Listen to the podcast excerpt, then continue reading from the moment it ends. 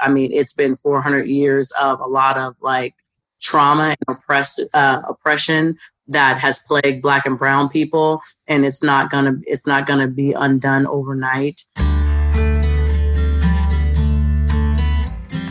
From uw tacoma this is pod defiance.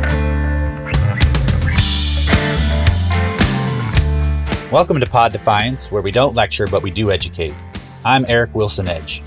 Today on the pod policing accountability and activism with katrina johnson in 2017 Johnson's cousin, Charleena Lyles, was shot and killed by Seattle police, who were responding to a burglary call made by Miss Lyles.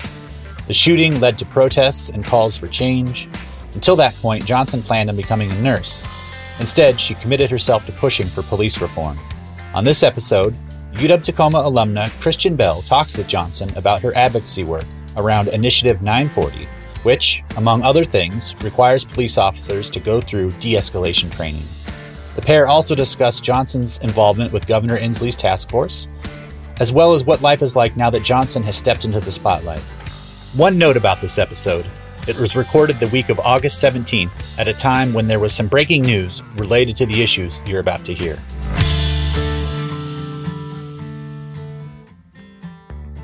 Hey everyone, welcome to Pod Defiance. My name is Christian Bell, and I'm joined here today with Katrina Johnson. Katrina, would you be able to tell us a bit about yourself?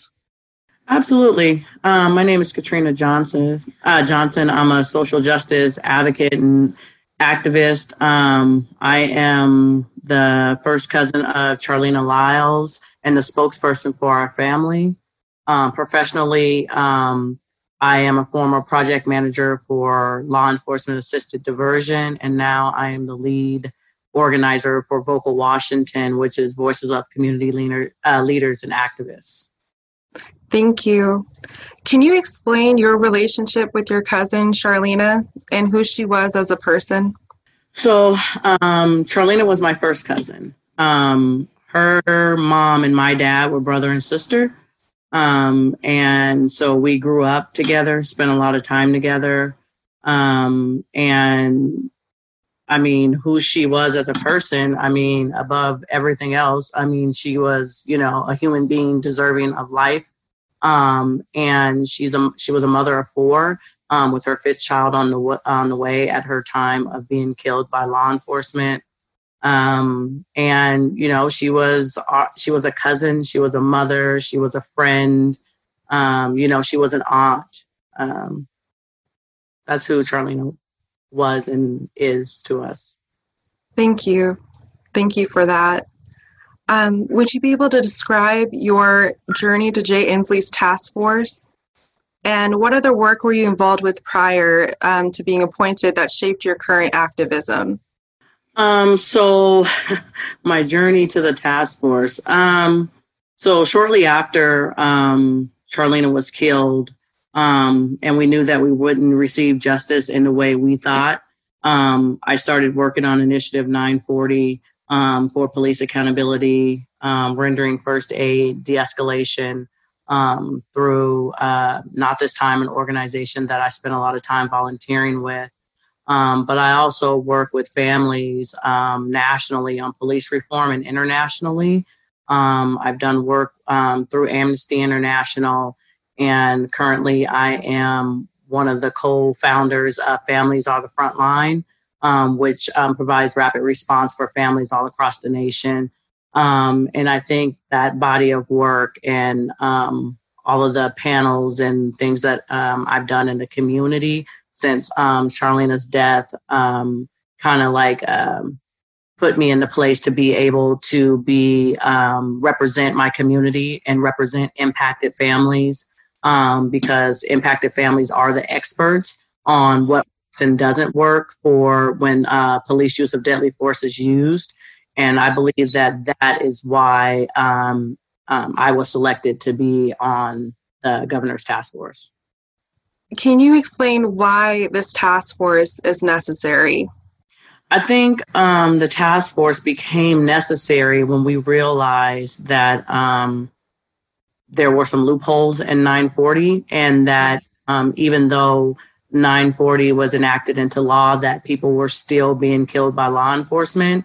And we were finding out that the police were still investigating themselves and not actually adhering to the actual law um, at all, especially in Tacoma, uh, to be exact. Um, and I think that that um, is what led to this. And I think even more so after the death of Manny Ellis, um, it became abundantly clear that, um, you know, even if we turn it over to another law enforcement agency, there could still be ties and commingling within that. And we need a set of individuals and a completely independent entity to um, do uh, use of force deadly investigations. Um, what are you hoping to accomplish on the task force?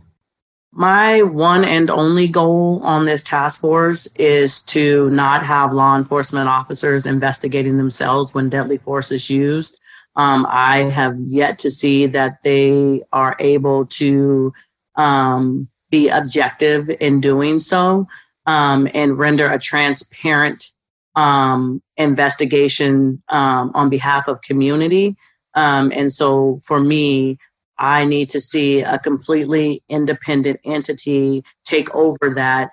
Um, and I don't want people to think that it would not um, involve people who may have been formerly with law enforcement and things like that, who are well versed in um, investigations, uh, criminal investigations, homicide investigations, but it will not be active sworn officers doing those investigations at that time. Some things I'm seeing are accountability and transparency. And I was wondering, how do we restore trust between the Black community and law enforcement? Do you feel those things would help? I think that we have a lot of work to do to get there. I think that um, if we are able to get a completely independent investigative body to um, investigate uses of police deadly force, that that would go a long way in uh, restoring um, faith within the um, Black and Brown communities.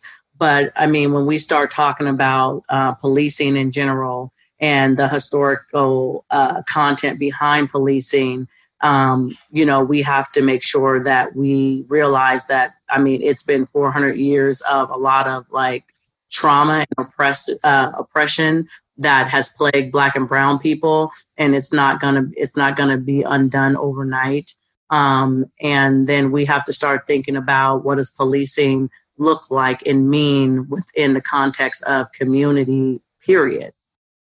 Right. Um, you were also Seattle's lead program um, manager or project manager. I was wondering what your work entails with that position. That was a fascinating job, let me tell you. I didn't know how fascinating it was actually going to be until I started. Uh, when I first initially joined um, the Public Defender Association um, as a project manager, I didn't know exactly what I was going to be doing. Um, but I knew at that time that, you know, as an impacted family member, that I just thought that all police were just like completely bad, terrible individuals and they kill people. Um, that was the only reference that I had. Um, and I was pleasantly surprised after starting um, and you know really getting entrenched in doing that work um, some of the great relationships that i was able to make uh, working along li- uh, working along law enforcement um, and you know i think it was a, a transformational process not only for me but uh, for a lot of the officers that i actually worked with and um, you know like i still talk to some of them like we actually and that for me to even say that, that's a little bit of a surprise.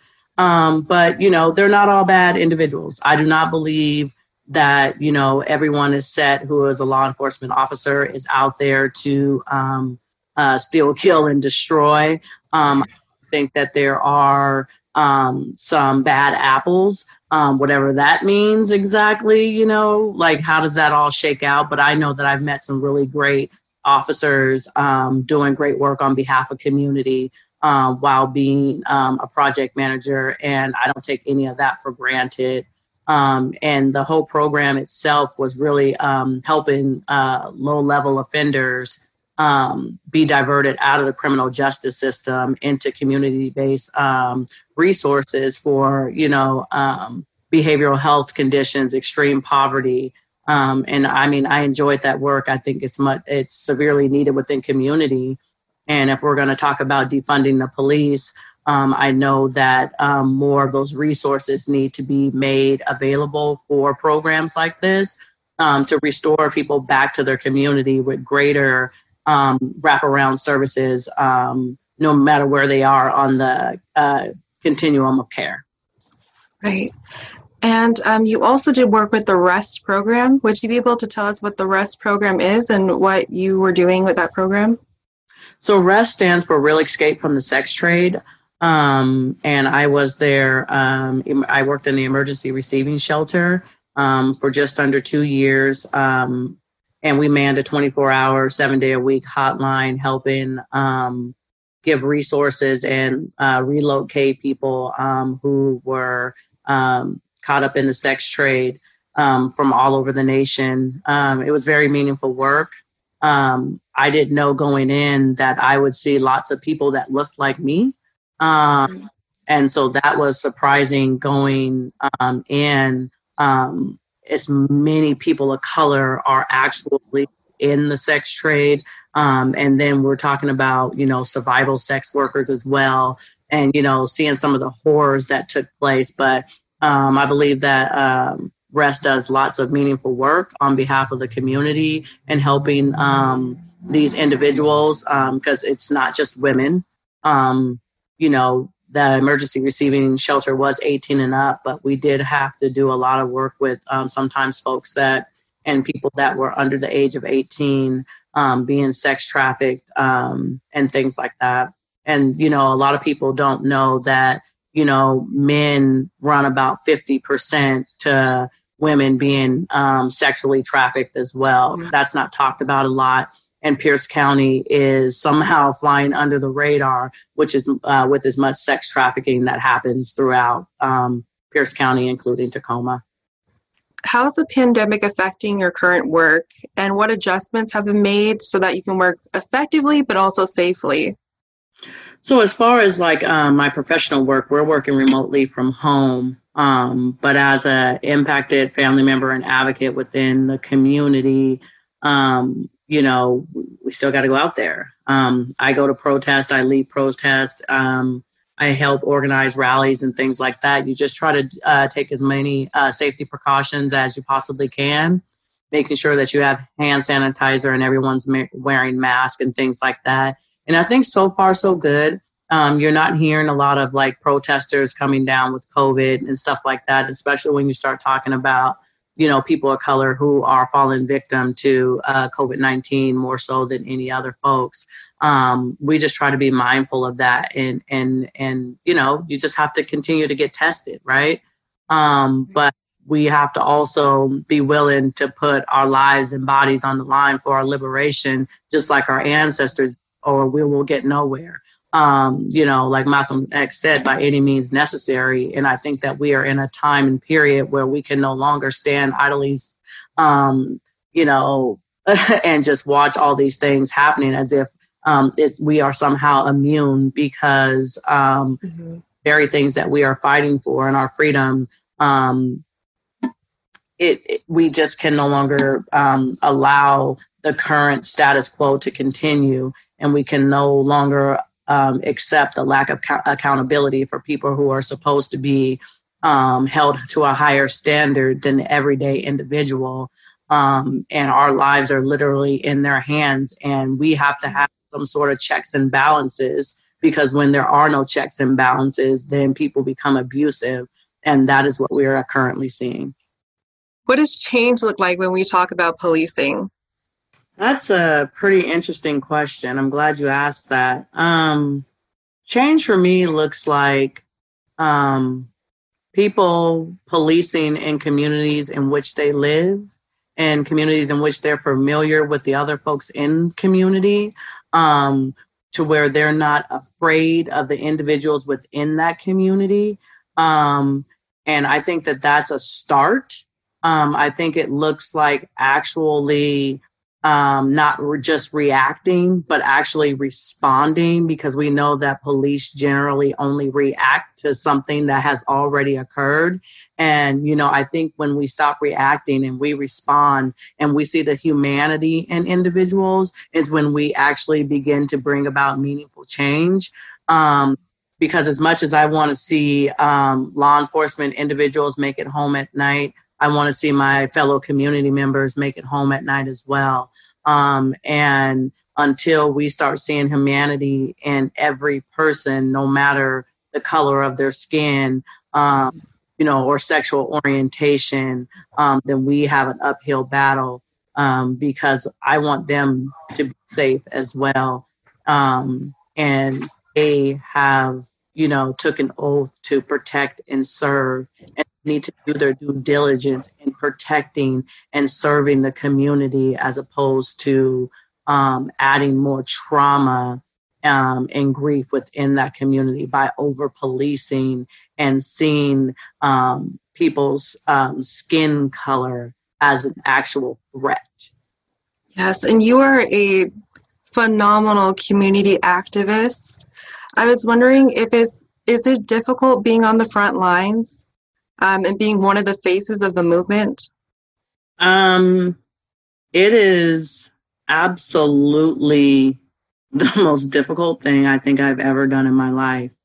Um, and when I first started, I actually wasn't the spokesperson and I wanted to be behind the scenes, but somehow um, God saw other things for me. Um, and I used to ask myself, why me? Um, and a mentor of mine, Andre Taylor, said, why not you? Um, and I, yeah, why not me? Um, and from there it took off. But, you know, I think, you know, when you're on the front lines, you have to take the good with the bad. Um, and you know that, you know, there are a lot of people that are opposed to what you're doing. So there becomes um, threats against your life, um, intimidation, and other things that come up. But I don't really feel like I have a choice.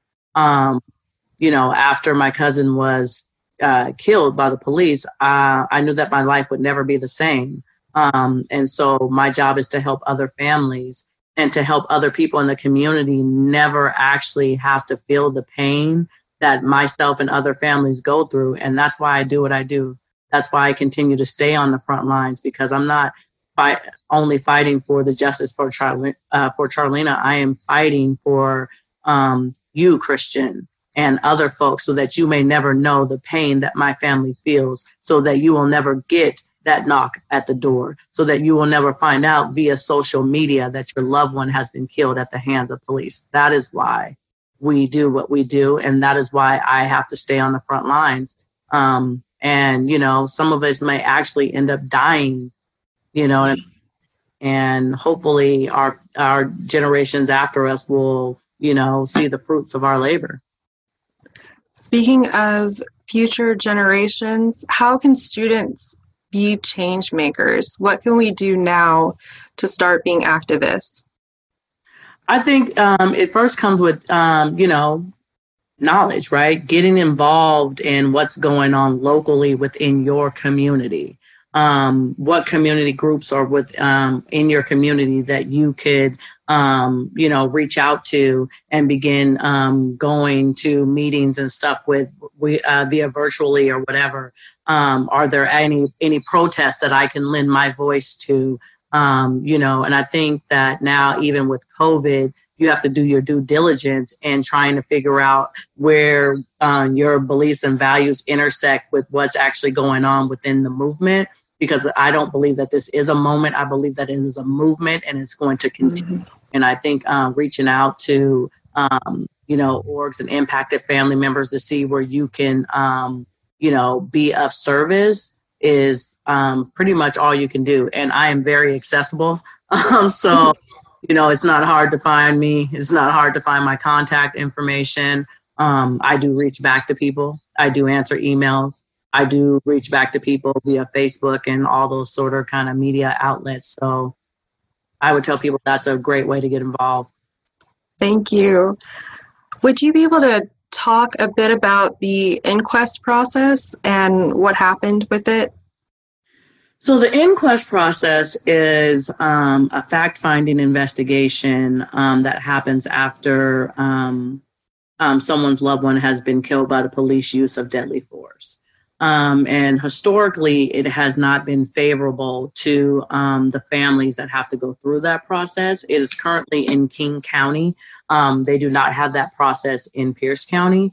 and so after um, a lot of folks in 2017 and things like that, and again in 2018, were killed by law enforcement. Um, and Sonia Joseph um, boycotted her inquest of her son, um, Giovonn Joseph McDade. Um, um, there was a reform brought to the inquest process that makes it more um, inclusive for family members, that lets us humanize our loved ones, that lets us call witnesses, that lets us, you know, um, not just um, just sit there and go through this, but it does it. It, it makes it it kind of like balance it balances it uh, balances it out. Um, where historically it's just been favorable for officers. They just were able to just go in there and just run the gamut on families. And this new process was able to actually dial some of that back and bring community into the fold and actually make it um, better for family members. But the ruling just came down today from um, the judge, and all of the reforms that were brought to the inquest process have been snatched away. And so it's a pretty sad day on behalf of community and over 30 some odd families that are waiting to go through the inquest process. Um, and I don't know. Um, I believe the next steps are to see if the Supreme Court will um, take this up and hear him. If not, um, we go back to the status quo um, and the way things were operating, which was um, very traumatizing and traumatic to families. And I'm not looking forward to any of this. Right. Um, there is, when we talk about checks and balances, there has been some news. So, an Auburn officer was recently charged in a 2019 police shooting. How does that make you feel? So, um, yes, yesterday, Officer Jeff Nelson of the Auburn Police Department was charged with second degree murder um, in the, the killing of Jesse Sarey, um, a homeless man um, who was still deserving of life, humanity, um, and was loved by his family.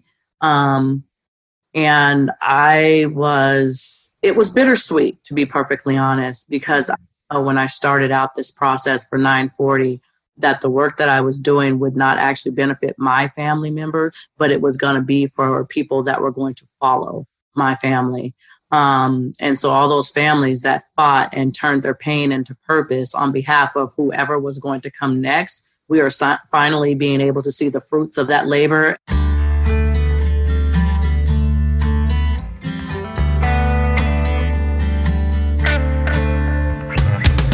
Thank you to our guests, and thank you for listening.